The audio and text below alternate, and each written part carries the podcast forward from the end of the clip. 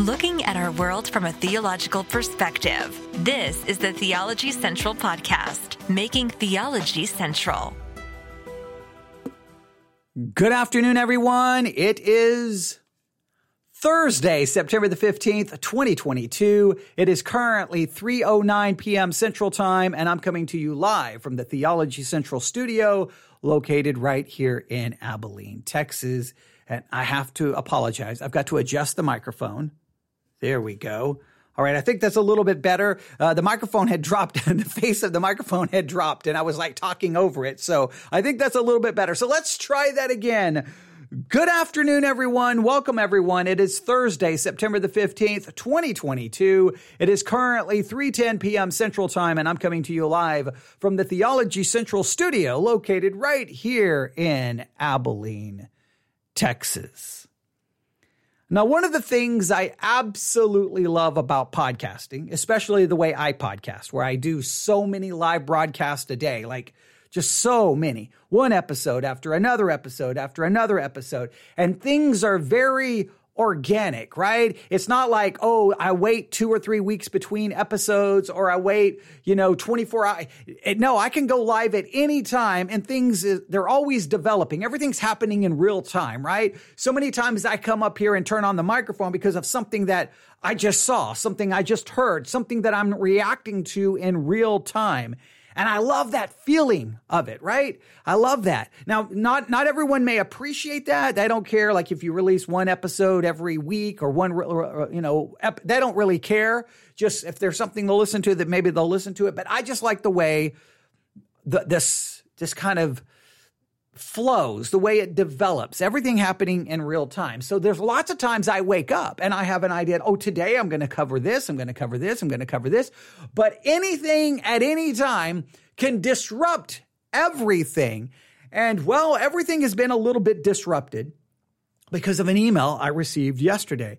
And I'm absolutely fascinated that we got the email. Like I'm, I'm like, I'm still sitting here going, wait, wait, they found our podcast. Wait, they heard about what I said. How did that happen? Because Look, on one hand, I can look at numbers, right? I can look at the numbers of a podcast and they're just numbers. There's no, there's no names attached to those numbers. There's no faces. I can say, oh, look, we're one of the, we are in the top 10% of all podcasts globally, right? That's not theology podcasts, top 10% of all podcasts. That places us above 2 million. I, I can look up the exact number. We're above like 2 million other different podcasts. That's pretty awesome. That's pretty cool. But it's still so, meaningless. It's just a number. It's just a percentage. What does that really mean? It doesn't mean anything until people email me, right? Until people contact me because now I have a name. I have a reaction. I have either they like it, they hate it, they disagree, they're upset by it. So at least now it becomes something more tangible. It doesn't become something so vague. So um, I love when I get the emails, and I've always said the emails really determine a lot of times the direction the podcast is going to go for that particular day or for the next 24 24 hours, 48 hours, whatever it may be, because one email can take us down a path that, well, how did we end up here? Well, it all started with an email. And so I do love that. And well, yesterday afternoon, I received an email that has, is going to change the direction of this podcast at least for the foreseeable future, at least for some of the broadcasts. I'm still going to be covering and working in all the other series, but our attention is going to be turned back to something I first mentioned on September the 1st, 2022. I spent one hour, six minutes, and five seconds talking about the Frankfurt Declaration. The Frankfurt Declaration. Now, when I uh, initially did my the first broadcast, I really thought it was going to spark a lot of controversy, a lot of opinions, either pro or against. And I, I did see that on certain areas of social media, there was a little, there was a little bit of buzz about the Frankfurt Declaration, but it seems that it was there and it was gone like it was just like a strong wind and it was just gone five minutes later and everybody just seemed to move on. And based off the numbers of downloads, based on the number of streams, based on the number of emails, most people were not that worried, interested, or cared less about the Frankfurt Declaration. And that that raises a question in my mind, okay? And you may be thinking, well, based on that, why are you talking about it again? Well, it goes to the email I received yesterday, but we'll, we'll talk about the email in a minute. Here's my thought.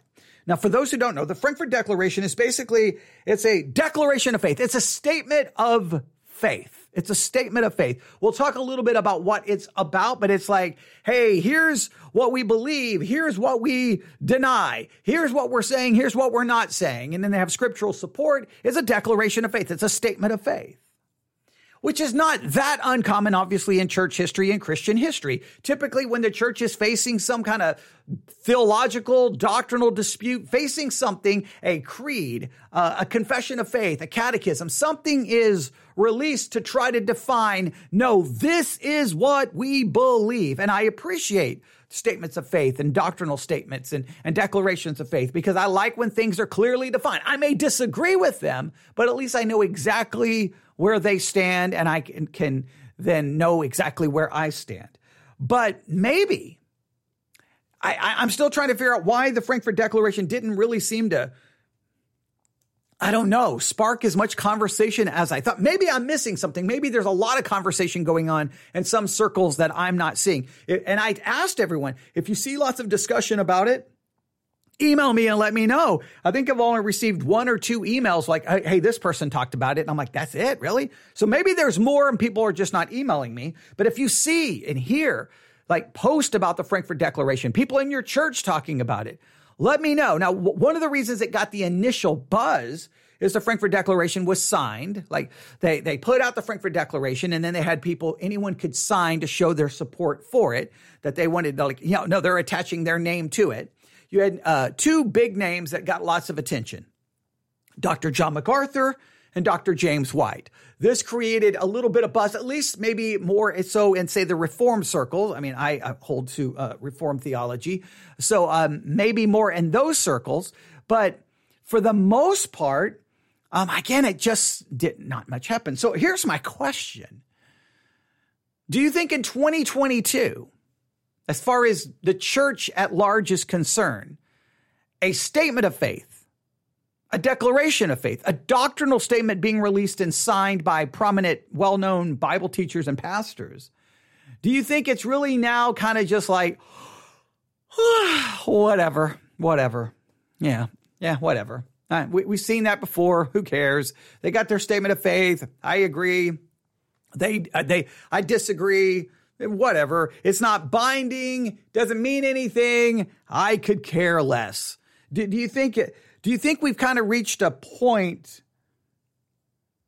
that for the most part doctrinal statements, doctrinal doctrinal declarations don't really mean much within the evangelical world? I don't know. I, I'm not trying to read too much into it, but I just find the the response has been somewhat interesting just because it did not generate what I thought it was. Now, sometimes I, am I'm, I'm I'm way off on what I think a uh, a podcast episode will generate. I think, oh wow, we're going to get about this many numbers, and then sometimes I'm like, what? That was it. And then sometimes I'm like, oh well, this is not going to do much, and I'm like, whoa, what? What just happened? So you never know how things are going to go. I'm just curious if if this the lack of real buzz and conversation and discussion about it. I wonder if that's demonstrates something within the evangelical world today. I could be wrong. You can give me your thoughts about that. But let's remind ourselves of the Frankfurt Declaration, all right? The Frankfurt Declaration, I've got to pull up the document.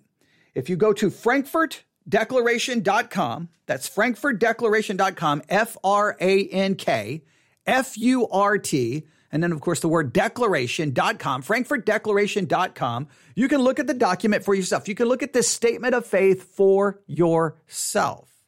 And I would definitely challenge you to look at it. I would definitely challenge you to read it. I would definitely challenge you to discuss it in your Sunday school. I would definitely challenge you to discuss it in your church from the pulpit because it's a statement of faith that deals with issues that are very much relevant and lots of Christians have different opinions about them. So I think there should be a lively, discussion. Even if when you're done, you reject the Frankfurt Declaration, like you're like completely reject every word of it.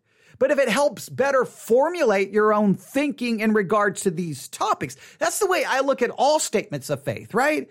I, I can take the statements of faith from the assemblies of God. I disagree with so much, but you know what? If I talk about it, if I, if I teach through their statement of faith, it makes me better clarify and define and refine what I believe so that I can speak clearly to it. So uh, no matter what the declaration of faith is, it's always positive to look at it and consider it. So spend some time looking at the Frankfurt Declaration because we are going to probably begin a series now where we're going to work through the Frankfurt Declaration. And um, I'll create a series for the Church One app. Uh, so if you go to church or if you go to any of your app stores, Apple, Google, type in Church One, Church O N E, download the Church One app, Church O N E. Once you download the app, simply search for Theology Central, boom. Choose us as your chosen broadcaster, and the Church One app becomes the Theology Central app. And then you have all of our series. You can be notified every time we go live on the air. You can be notified every time we add a new sermon. It, it's it's a it's a very easy to use app, and uh, it just it allows us to on on most podcasting apps our podcast like if you try to go back and find the the episode for September the 1st I don't know how far you're going to have to scroll down because we release so many episodes but on the Church One app, you can just go, wait, what's, oh, it's right there, the Frankfurt Declaration. It's its own series. And it will be its own series with its own artwork. Um, and I will have that ready to go probably by 5 p.m. Central Time tonight. Someone's already created the artwork for me. I just have to go in and create um, everything for the series. And we're going to be working through the declaration itself and trying to help us figure out what what what we should think about it. And really it's not even so much about what I should think about the Frankfurt Declaration. I'm looking at it what should we think about each one of these topics. It doesn't to me it doesn't ultimately matter what they say about it. It's like, okay, you've got me thinking about it. Now, what do I believe is a biblical approach? Maybe I agree, maybe I disagree. Maybe they change my mind. It's irrelevant. It, it, it gets us talking and thinking in regards to some of these important topics. But this gives you kind of an idea what the Frankfurt Declaration is. Here is how it's uh, on the on the when you go to the page frankfurtdeclaration.com. For for the sake of Christ and his church, the Frankfurt Declaration of Christian and Civil Liberties. That's getting us somewhere. That like this is that the the Frankfurt Declaration is about Christian and civil liberties. It's got something to do with how maybe Christians interact in a world, government, liberty, freedom. Okay. Let, let's see what they have to say here. Here's the introduction Christians against the abuse of power. In the course of human events, it sometimes becomes necessary for people of good faith to speak out against the abuse of power. This should be done only after serious and prayerful deliberation, and even then in an attitude of humility with respect for the authorities that have been established by God. Such protest should be expressed in the hope that civil authorities who are found to be eroding rights and liberties may yet fulfill their responsibility as their rightful guardians. A few concerned pastors from different continents, moved by an emergent totalitarianism of the state over all realms of society, and particularly the church, and the disregard of God given constitutionality guaranteed rights during the COVID crisis, joined in common cause to craft a solemn declaration which seeks to address these threats with, time, with the timeless truths of God's word. The following affirmations and denials, derived from biblical principles, were put forth for consideration by all Christians and relevant authorities, and the hope that this document will give light and strength to faithful witnesses to Jesus Christ in our day. So basically, they believe the world is kind of moving towards a totalitarianism where they're trying to basically the state is trying to be over all realms of society, particularly the church, and they they're disregarding their God given uh, given they're they're disregarding pe- uh, the churches and I guess people's uh, God given constitutionally guaranteed rights, especially during the COVID crisis. All right, so we got a little bit of COVID. You got this idea of totalitarianism, losing religious liberty, and all of these types of concepts. So you can kind of see which direction they are going. Now you know that one, I believe the church has been so politically hijacked, it's not even funny. You know that my perspective far more is to focus on the teaching and preaching of God's word, calling people to faith. Once they come to faith and discipling them to uh, teaching them to obey all that God has commanded. I'm far more concerned about the Great Commission than a lot of the political issues, but I understand many people are concerned about what they perceive as to be the loss of religious liberty and freedom and that a government that they believe may be moving towards a totalitarianism. Now, I believe the biblical approach more so is not protest and arguing and fighting the government. It's more just proclaiming God's word, calling people to faith in Jesus Christ. So maybe I have a little bit of a different focus, but these are relevant issues in our time. Right? And I don't believe situation's going to get better. I believe it's going to get worse, not only in the culture within the church. So it's always important to try to figure out exactly what the Bible tells us to do and what it never mentions. I, I think sometimes in some of these issues, what the Bible never mentions or what the Bible never points us to is just as important as what it says because there's a lot of things it doesn't say that I hear a lot of people saying, we need to do this and do that. And I'm like, I don't see that anywhere in the Bible. So if we're just going to start adding things we're supposed to do that's not in scripture, that could be problematic. I'm not saying that's what they do. I'm just saying these are always my concerns when these issues are put forth. So I did an hour and six minutes talking about the Frankfurt Declaration and I utilize what I did that day, it, I mean, I, I literally went live less than an hour after someone sent me the Frankfurt Declaration. And so I just went on Google and found the very first news article from a Christian source or a so-called Christian source. And this time it was the Baptist News something.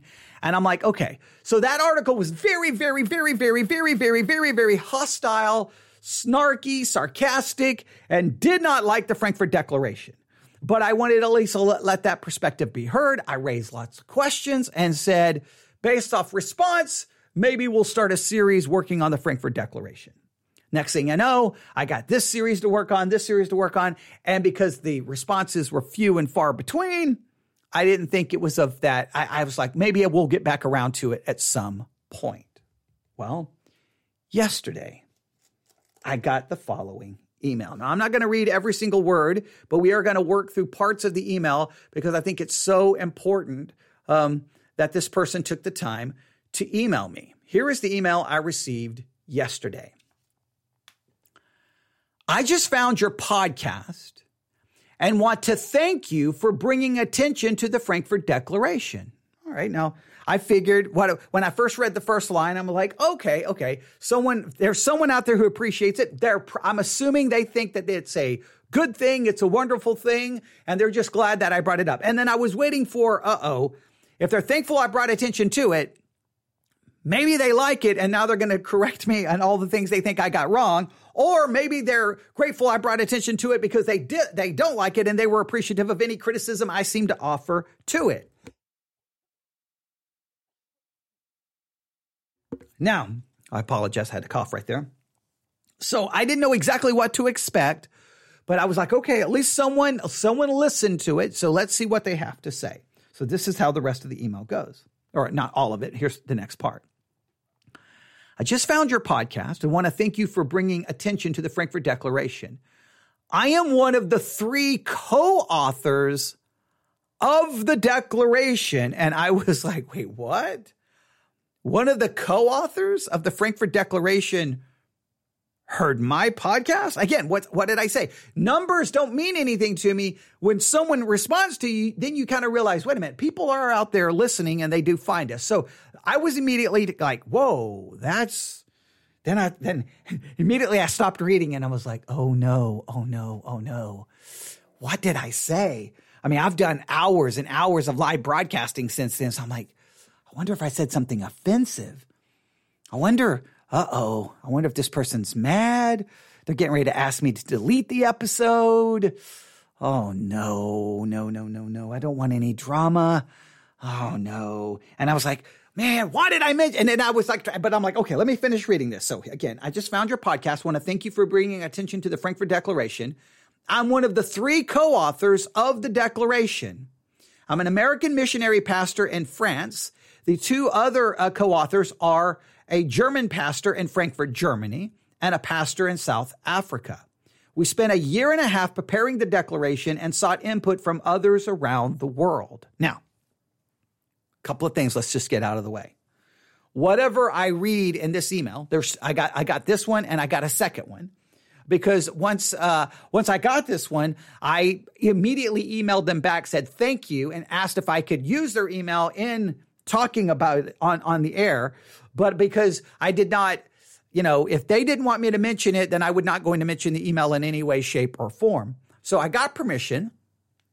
That's why I'm talking about it right now. But I want to make something very, very, very, very, very, very, very clear. Whatever is said in this email reflects the person who wrote it. It does not reflect the opinions or thoughts of the other co-authors, and it definitely does not reflect maybe the opinions of those who signed the Frankfurt Declaration.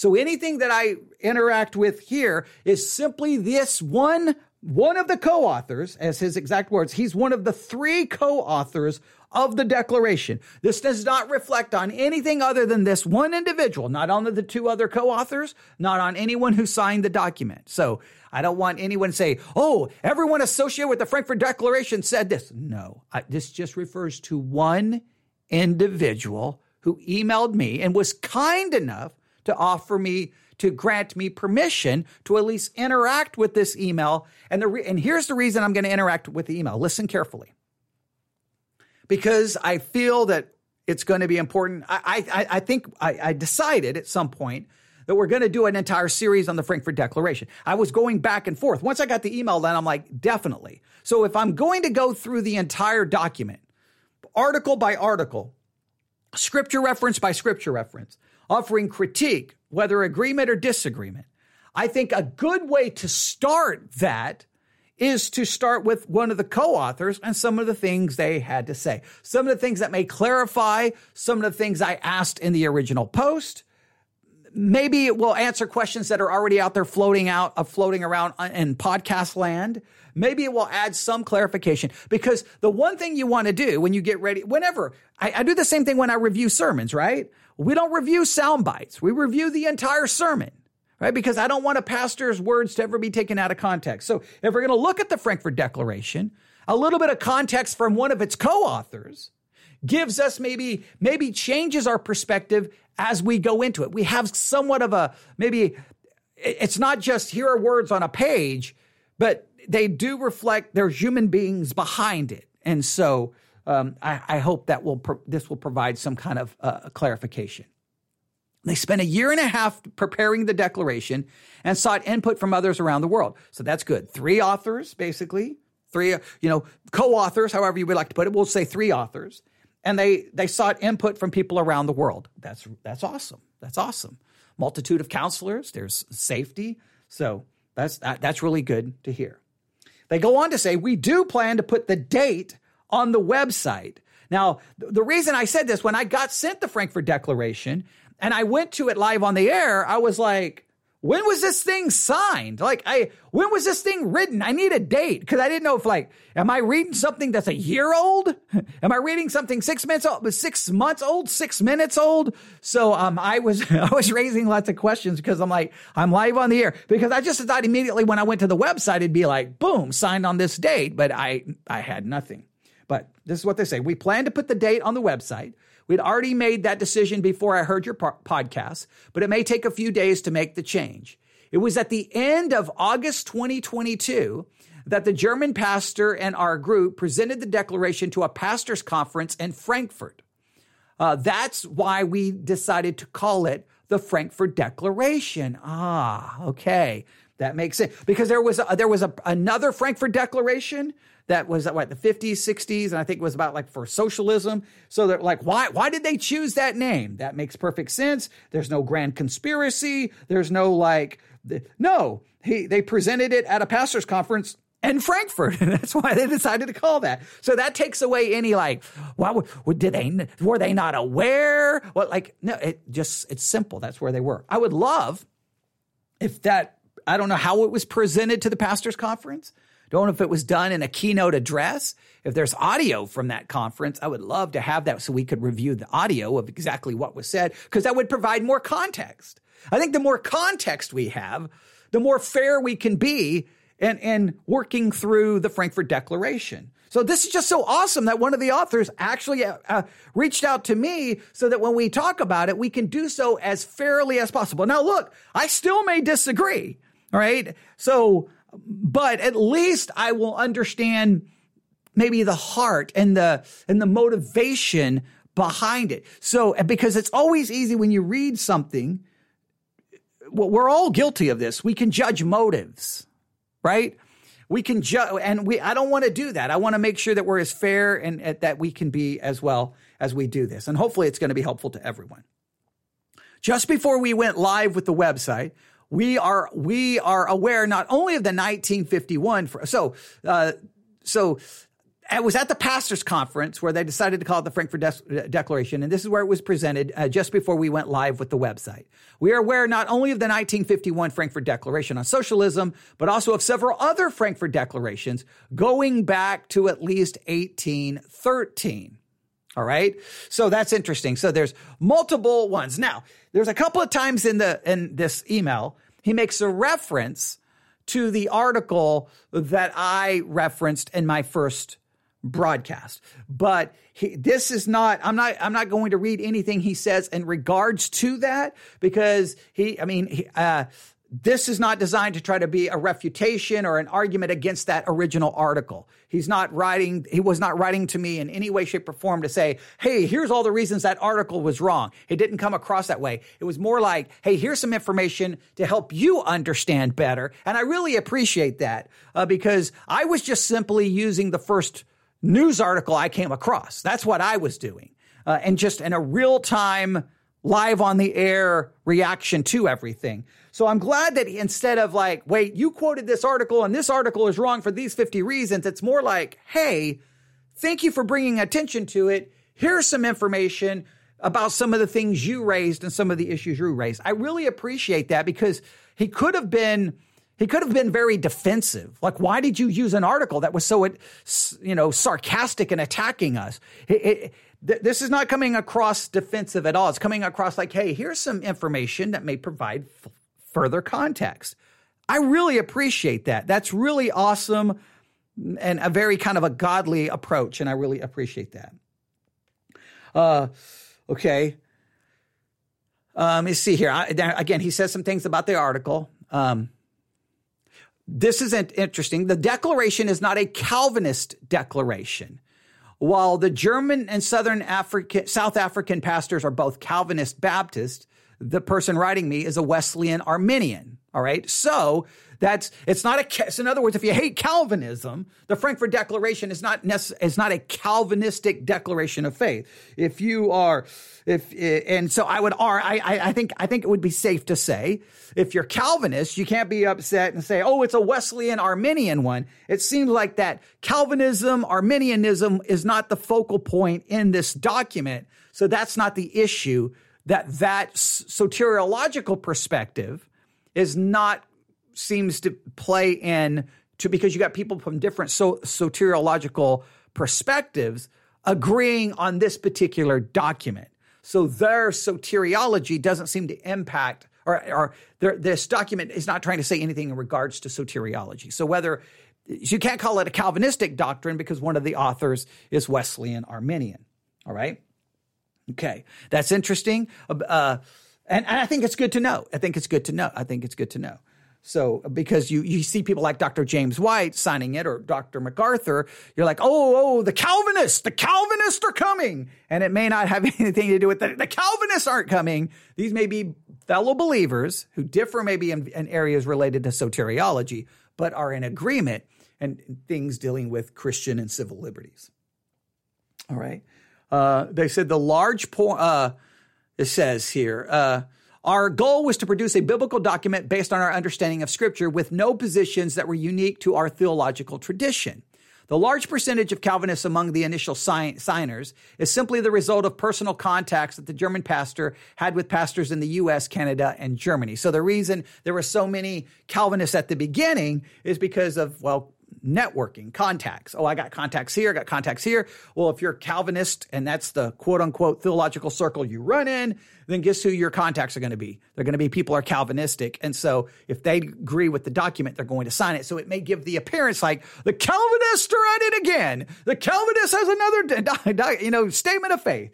But I mean, again, I don't, I don't perceive there's anything, um, nefarious or evil about having statements of faith. I love statements of faith, maybe because I'm from a reformed tradition, but I just, I like clarity. I like, here is the position. Okay. All right. Now, I may disagree with it, but it's clearly stated. There's nothing ambiguous about it. They said, um, it says, while I can understand that some Americans will view this as a U.S. centered document, it is not. We are aware of what happened in some parts of the U- U.S., especially California, in which the U.S. Supreme Court sided with churches that refused to close down, not only setting aside the fines levied against the churches, but ordering the California government to pay compensation to the churches. Now, he's referring to the lockdowns and things that happened in California. Now, let me just make sure I've got to state this one more time. My position because this because if I don't get this out of the way, I've already stated it in the first broadcast but that's been 15 days. So I'm going to state this again because this is the position I will be operating from, right? Here's my, my position. And I know my position is in the minority. And I know many pastors loathe my position. They hate it. They think that they may think that I'm a liberal, that I'm a, you know, whatever. But make sure you understand I believe in the historical biblical Christianity, very much in the Reformed tradition. I believe in the historical creeds of the church, the confessions of faith. I hold to the London Baptist Confession of Faith. I, be- I believe in sound biblical doctrine. I mean, biblical exegesis, hermeneutics, church history. So just because I have a different opinion on how churches handled COVID, I would hope that people would not attack me as being some liberal. So when I go to the Frankfurt Declaration, and a lot of this was motivated by what happened in regards to COVID, I may already start off with a, it may appear to be a hostile perspective because I'm just very frustrated with how the church handled the COVID situation. Right when the COVID situation was, was beginning, first, just so you know, I worked in the medical world for 19 years. So I definitely was looking at it more from a medical perspective, right? I, I and I could get involved in, in my uh, interaction with things dealing with bird flu and other other things that, that happened and my jobs in the military because I was worked in the med- uh, military medical world. But um, so I looked at it more from that perspective. But I also and I and I can go back and find the broadcast to demonstrate this. I kept turning on the microphone, going, "All right, guys, we got a pandemic." Right? I mean, the entire world's going to be impacted. People from every walk of life is going to be impacted. People from all kinds of different religious traditions are going to be impacted. People are going to get sick and people are going to die. Now, this is going to be, this could have profound impact on, on wh- where you go, where you can't go, what you can, what you can't do. This is going to be a crazy period of time. Now, we can look at this as Christians from the perspective of what can we do in this period of time to better glorify God, serve God, love our neighbor? What can we do that when this pandemic is over, we emerge as Christians, as the church at large, better off than when we went into the pandemic? Like I'm thinking, we may have some opportunities here for self reflection, for Bible study, for devotional study. We may have the opportunity here especially with the use of technology, to, to present the gospel to even more people, to feed people, to disciple people. We've got opportunities here. But it only, it took, it felt like to me that from the minute I released that first podcast episode, within 15 minutes, Christians were not like, what can we do in this to serve God, serve others? It became, uh, what about us? Our rights, us, us, conspiratorial thinking. And it became this like, we're going to prove a point and it's going to be about us and it's going to be about our rights, not about what can we do, but what about our rights? It was really weird. And like churches wanted to make a statement more than I felt they wanted to minister to people. So my perspective has always been this that when the government put forth, here's what we need churches to do in the pandemic. Now, I know in some places They went beyond this. Some places stayed very consistent with this. But for most cases, the, the, the, the ask for the churches went something like this. Reduce the, uh, the capacity of people for each individual surface. So you can't have 100% capacity. We need 25% capacity, 15% capacity, 25% capacity, 10% capacity. All right. Uh, we need you to wear a mask and we need social distancing. All right. And have hand sanitizers or things like that in, in the sanctuary. Okay. Now, my thought was, all right, whether I like it, whether I dislike it, we can work within that.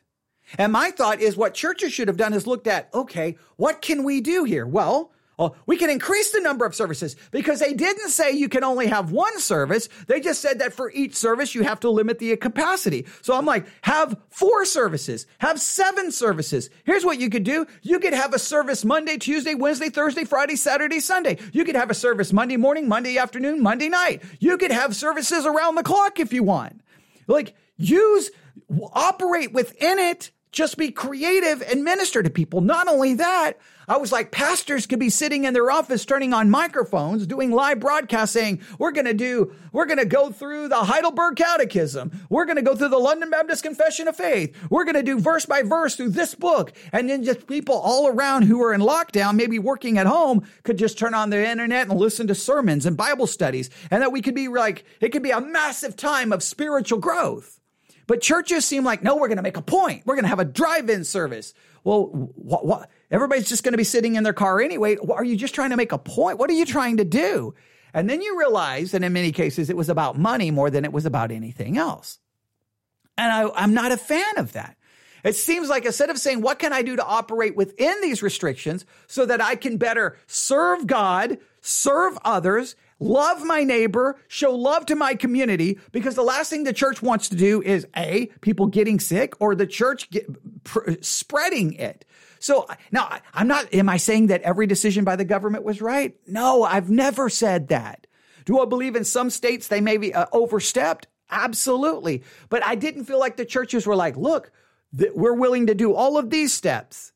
We're, we're, we're trying to meet you halfway. Work with us. It was more like, nope, if you tell us to do this, we're not going to do anything. And I did not like that rebellious, arrogant, like other people are being impacted uh, all around you. People of other religions are being impacted. Movie theaters are being impacted. Sporting events. But the church is like, how dare you tell us what to do?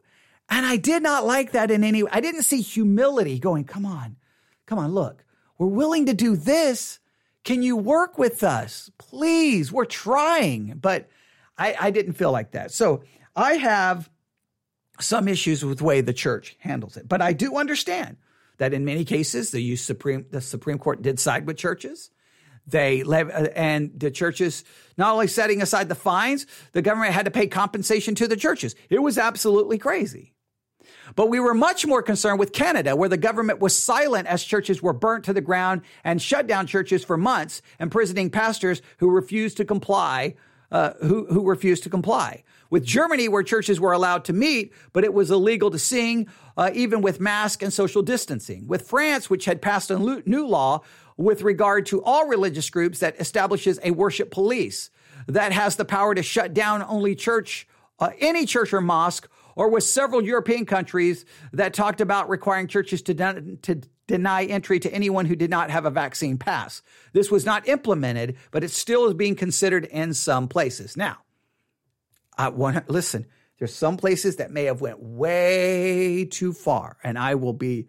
I I took I, the way I viewed it is case by case, case by case. We're going to take it, and what was going on in that case. I just think the attitude of Christians should have been. Right now, we need to stop focusing on us we need to stop focusing on our rights and we need to focus on a world where people are getting sick and dying.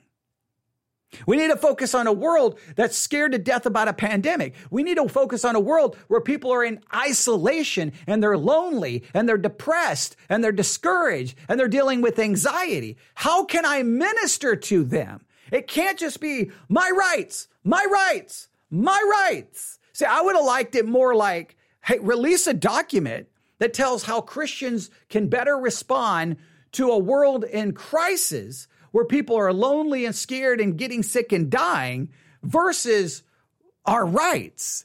I just think there's, there's a time to worry about your rights and there's a time to not worry about your rights and worry about the lives of other people. And I just thought that the church focused on rights, not on ministry.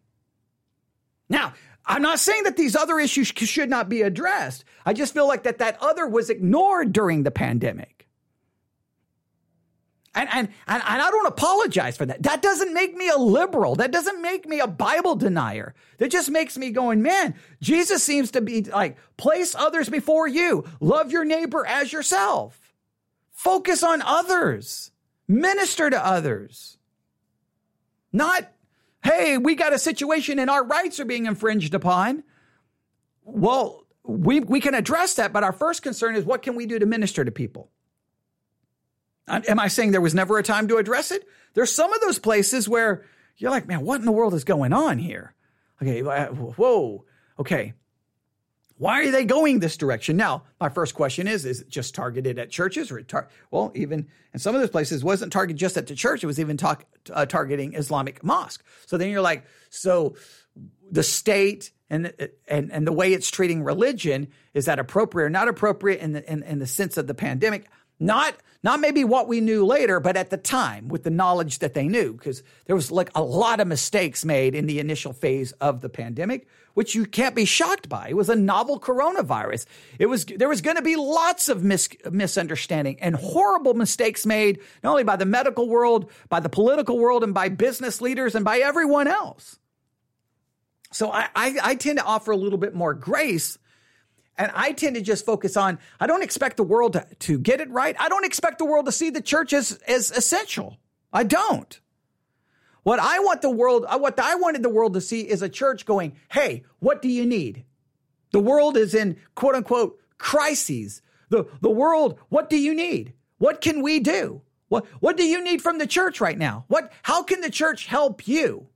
Not what can the what can the state do for me, but what can the church do for a world that was in a, in, in a horrible situation? And it just seemed like we were more worried about the right to sing or the right to assemble and the right to preach more than a, than the responsibility to minister. So I just think there has to be balance to this. But they go on to say, in Article Five we do state that no government has authority over the church to regulate any of its affairs and matters of faith and practice. I'm sure you are aware the expression faith and practice is a technical term referring to what the churches believe, teaches, and how we conduct worship. All right. I can understand that because typically when I hear uh, that hey, we don't want the church regulating anything that uh, any affairs to the church. Sometimes I will point out, well, they are already offer lots of things regulating the church, right? Like you've got safety codes, you got to have an exit here, fire extinguisher here, you got wiring codes, you got you got lots of things that already regulates. But he's saying, and and I and I appreciate this, and I may not have been clear uh, as well, so I apologize if I was unclear in my criticisms here. But the expression faith and practice is a technical term referring to what churches believe, teaches, and how we conduct worship. Right. I, I do believe the government d- should not, in any way, shape, or form, impose itself or tries to regulate what we believe, what we how we practice our religion, and our worship. I do agree on all of that. Now, you can say, um, oh, how we conduct worship. Okay. Now, I, I think I think the state can impose when we conduct worship, as far as this is concerned. Um, if there's a hurricane or a wildfire, they may make mandatory evacuation so that you cannot go back into the area where your church is located. And I think most people would believe that's acceptable. But I understand what you're saying that the church, the government can't come on and say, you can't believe this, you can't do this. Okay. I understand that there is a, uh, a technical aspect to that. And I think we would be in somewhat of agreement. I think I would be in agreement. I would be in agreement with that. It just depends on how the language is being used. But I think I know what they're saying there, and there would be at least a level of agreement uh, there. All right. Well, this may not be an issue in the US at this time. It's an issue in some parts of the world. In Finland, a Christian member of parliament was tried for a hate crime because of tweeting a Bible verse that was considered to be homophobic. In France, we are told not to baptize for almost a year. Our declaration neither states nor implies that government cannot regulate things like fire extinguisher and emergency exits. Okay, thank you so very much. And I apologize if I did not make that distinction. And that's on me. That's on me. If I did not make that, I'd have to go back and listen to everything I said. But I, I definitely understand that there is a difference where, okay, the state can regulate this, but there's a, there's a, there's a line where we would say, nope, sorry, you cannot regulate that, right? You can't regulate the, what I am to preach, teach, believe, our doctrine, or anything in, in regards to that. I, I, think we're in agreement there. I think I think we are in very much in agreement there. Um, now there may be there may be certain areas where you're like, nope, the the government can't do that, and I may not disagree. I may agree with you that the government can't. Where my focus would be, I'm not going to focus on whether the government can or can't. I'm going to focus on what do I, what is my responsibility in the midst of it. D- does that make sense? Like my focus would be now in some of these situations in France and those areas, let me make it very clear. I by no means am I speaking uh, for the most part on what's going on in other countries because by no means have not experienced it and I'm not that aware, of all of those. I'm speaking more about America where sometimes we treat everything as a persecu- that we're being persecuted when in some cases as you see we have freedom all over the place. But yeah, there are some places where yeah, you, you the government seems to be really trying to impose itself on religion of all kinds and that is concerning. That that I would agree with. I think sometimes in the United States we we act like they're imposing when I don't really think it's the imposition that we think that it is, but it could always go that direction. So, I think we would be in agreement that there's a line where the state can go and there's a line the state cannot cross. Now, when the state gets close to crossing that line or cross that line, what do we do? And that we, we may we, we, we would be interesting to see the different approaches. They go on to say, I look forward to listening to your future podcast on the Frankfurt Declaration, whether you agree or not. If you have any questions about the Declaration, feel free to contact me. That is super awesome. Because as I'm working through it, if I'm like, uh, huh, what does that mean? I can pick up the phone and contact, or not pick up the phone. I can email, okay, I can contact and um, immediately get, hopefully, an answer, or at least within 24 hours and then I can hold off on doing, so. And I think we're going to possibly work through the Frankfurt Declaration as a congregation. Um, because I like because I got people from all kinds of different kind of perspectives. So I think some people will be like, "That's right, the government can't do it," and I tend to be more like, "I'm not really there to fight the government." So I, it's going to be interesting to get the different perspectives. Now, I emailed them and said, "Hey, are you sure I can? Can I use your comments?" And they said they responded back, "You're welcome to use my comments." Um, I would appreciate if you would present them as response to questions that you raise and not a rebuttal to the original article. And that's what I've tried to do. I've tried to not mention anything that he has said in regards to the original article. As you work through the declaration, feel free to contact me if you have questions about what we say or what we don't say. All right, that I'm very appreciative of that. Very appreciative of that. If you would like to do a Zoom chat so we can actually discuss back and forth personally, not your podcast, I would appreciate hearing your questions and concerns. And I may take them up on that. I may do a Zoom call or FaceTime or Skype or whatever to just raise the questions. But I so appreciate this because this is, look, sometimes I get very frustrated, you know, with the world of Christianity where there's nothing but fighting and arguing and disagreeing. And here's someone who could have perceived my original podcast episode as not being so friendly to their perspective. But instead of being defensive, it's more like, here's the information. And if you need anything, I'm here to discuss it. Very, very godly, very mature, and very, it gives me hope that Christians, even though we disagree, sometimes we can actually have meaningful conversations. And maybe we'll, sometimes when there appear, appears to be disagreement, when there's meaningful conversation, two sides can come closer together. I think the difference here is just going to be on perspective, right? My perspective, especially anything related to COVID, my perspective is our focus should have been what can we do to help administer to people? What can we do to save and preserve life? I don't care about my rights. I don't care. Die to self, sacrifice self, give up my rights for the better of other people. That that's more my focus, right? Um, I'm not saying that my focus is the only focus that matters. I'm just saying that I think that should have been the priority. I'm not saying at some point, especially in some of these countries where things were really crazy, and in certain parts of the United States as well, there was definitely times to raise your hand and go, "What in the world?" But I'll never forget the pastor in Louisiana who was being interviewed by CNN. I absolutely loved his brutal, blunt honesty. He basically like, "We're not going to follow the rules." and we're going to keep having church services. And CNN basically said, Why are you going to do this? He's like, Look, we stop having services. The money doesn't come in and we end up losing this place. This place is going to get closed down. He's like, we're just like any other business. Now, part of me that was, again, I loved his honesty because he's like, we're going to stay open because of money, right? It wasn't about God given rights. It's about money. I appreciated that. But what ticked me off is like, hey, don't you realize all the other businesses around you are shut down and they're suffering? Like, well, like the church is like, nope, we're not going to shut down because we're going to lose money. Wait, what about all the businesses that we're shutting down? So I, I just sometimes Christians just feel like, you know, we can do it because God's on our side. And, and, and so there was a lot of attitudes like that that bothered me in regards to COVID. But I do like this seems to be a much more, hey, um, there, there's some issues here that need to be addressed, and I and I and I'm definitely willing to listen to them. I would add that the declaration is not all about COVID. All right, good. Rather, COVID served as the catalyst for the writing of the declaration. While many of our specific examples relate to COVID, they're not tied exclusively to COVID.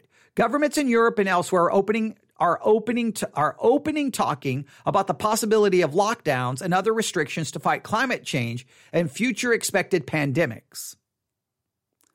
We also realize that with a few exceptions, the persecution that has been experienced in Western countries has so far been mild and not restricted only to Christians, compared to what Christians have suffered in other parts of the world for a long time.